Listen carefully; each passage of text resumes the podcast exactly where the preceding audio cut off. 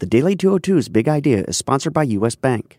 U.S. Bank believes communities thrive when individuals succeed. Working together, we can help create economic opportunity for all. Good morning. I'm James Hohmann from the Washington Post, and this is the Daily 202 for Tuesday, June 18th. In today's news, President Trump announces that mass deportations will begin next week. The Pentagon deploys a thousand more troops to confront Iran. And Paul Manafort won't go to Rikers after Bill Barr's number two intervenes.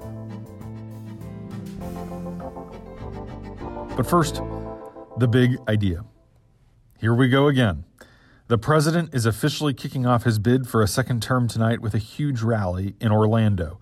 As he does, we're getting more details about drama and palace intrigue inside his 2020 campaign. It turns out that a polling firm abruptly axed by the Trump campaign this weekend was founded and formerly owned by Kellyanne Conway, the counselor to the president. Sources say the move to fire the pollster was supported by campaign manager Brad Parscale and Jared Kushner, the president's son in law, who is trying to play a hands on role in the reelect. There have long been tensions between Kushner and Conway, and advisors say the purge was primarily orchestrated by Jared and targeted at Kellyanne. For his part, Trump publicly denies the existence of the internal polls that leaked showing him trailing Joe Biden by double digits, even as his campaign team publicly confirmed them. Trump advisors say the president's supporters who are expected to fill the 18,500 seat Amway Center are not paying attention to internal machinations and certainly won't be swayed by early signs of turbulence. They're almost certainly right about that. But bigger picture, as Trump announces, there are fresh indicators of a darkening economic outlook that could undermine the central rationale for giving Trump a second term. The president faces a number of major decisions on trade and the budget in the coming months, just as the U.S. economy faces the biggest headwinds of his tenure forcing him to decide whether to recalibrate as recession fears mount for next year. Trump has threatened to escalate trade conflicts with China, Mexico, the European Union, and Japan, spooking business leaders and leading some to pull back on investment. Similarly, budget and debt ceiling talks with congressional leaders from both parties have sputtered, raising the possibility of another government shutdown in October. This uncertainty and a cooling global economy led JP Morgan Chase to predict yesterday afternoon that there is now a 45% chance, a 45% chance that the US economy will enter a recession in the next year. That's up from 20% at the beginning of 2018. Also Monday, a key gauge of New York's manufacturing industry notched the biggest one-month drop ever recorded. The economy's softening and uncertainty around Trump's next actions are causing a delicate situation for the Federal Reserve, which is meeting today and tomorrow. Trump is relying on the central bank to cut interest rates to boost economic growth. But Fed officials are trying to reconcile worrisome reports about the economy with other areas of relative strength, particularly the low unemployment rate and high levels of consumer spending. But the trade wars keep raging, and that's also going to be a consideration. Ahead of the G20 summit in the next few days, India, which probably hasn't been on your radar related to the trade war, lobbed a small but strategic strike against Trump designed to hurt his reelection campaign. They imposed retaliatory tariffs on 28 products that could cause a pinch. Their new penalties run as high as 70%, affecting American agricultural goods such as apples, almonds, and walnuts, as well as chemical and finished metal products from the industrial Midwest. India said the move is in response to Trump's decision to revoke India's preferential trade privileges. Though India's actions affect an estimated $241 million in imports, a pittance compared with the numbers involved in the White House's trade battles with China and Mexico, this is another pressure point in an increasingly tense and uncertain global economic outlook. And that's the big idea. Here are three other headlines that should be on your radar. Number one, in a tweet last night, Trump vowed massive immigration arrests and the removal of, quote, millions of illegal aliens starting early next week. Now, large scale ICE enforcement operations are typically kept secret to avoid tipping off agents. Indeed, last year, Trump threatened the mayor of Oakland, California with criminal prosecution for alerting city residents that immigration raids were in the works. U.S. officials with knowledge of the preparations have said in recent days that this operation is coming, but they also said it was not imminent. ICE officials said late Monday night that they were not aware that the president planned to divulge in advance their sensitive operational plans over Twitter.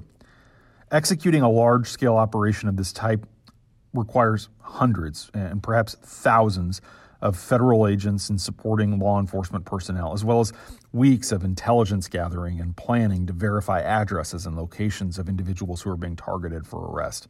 The president's claim that ICE would be deporting millions also just doesn't add up. It's at odds with the reality of the agency's staffing and budgetary challenges. ICE arrests inside the U.S. have been declining in recent months because so many agents are busy managing the record surge of migrant families at the southern border. Number two, Acting Defense Secretary Patrick Shanahan announced that he is sending approximately 1,000 additional troops to the Middle East.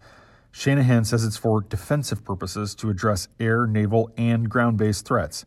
This deployment order came a few hours after Iran announced that its stockpile of enriched uranium will surpass limits set by the 2015 international nuclear deal in the next 10 days.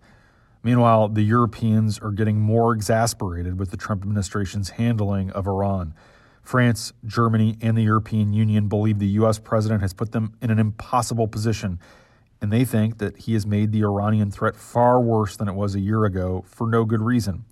Of the European partners to the nuclear deal, only Britain so far has accepted that it is almost certain that Iran attached mines to those two oil tankers last week. As the administration tries to present more convincing proof, the Pentagon on Monday released several photographs it says show Iran's involvement more clearly than the grainy video that was released last week. Bottom line, Trump has said repeatedly that his goal in Iran is no nuclear weapons and that he does not want war. But events seem to be quickly moving in the opposite direction on both counts.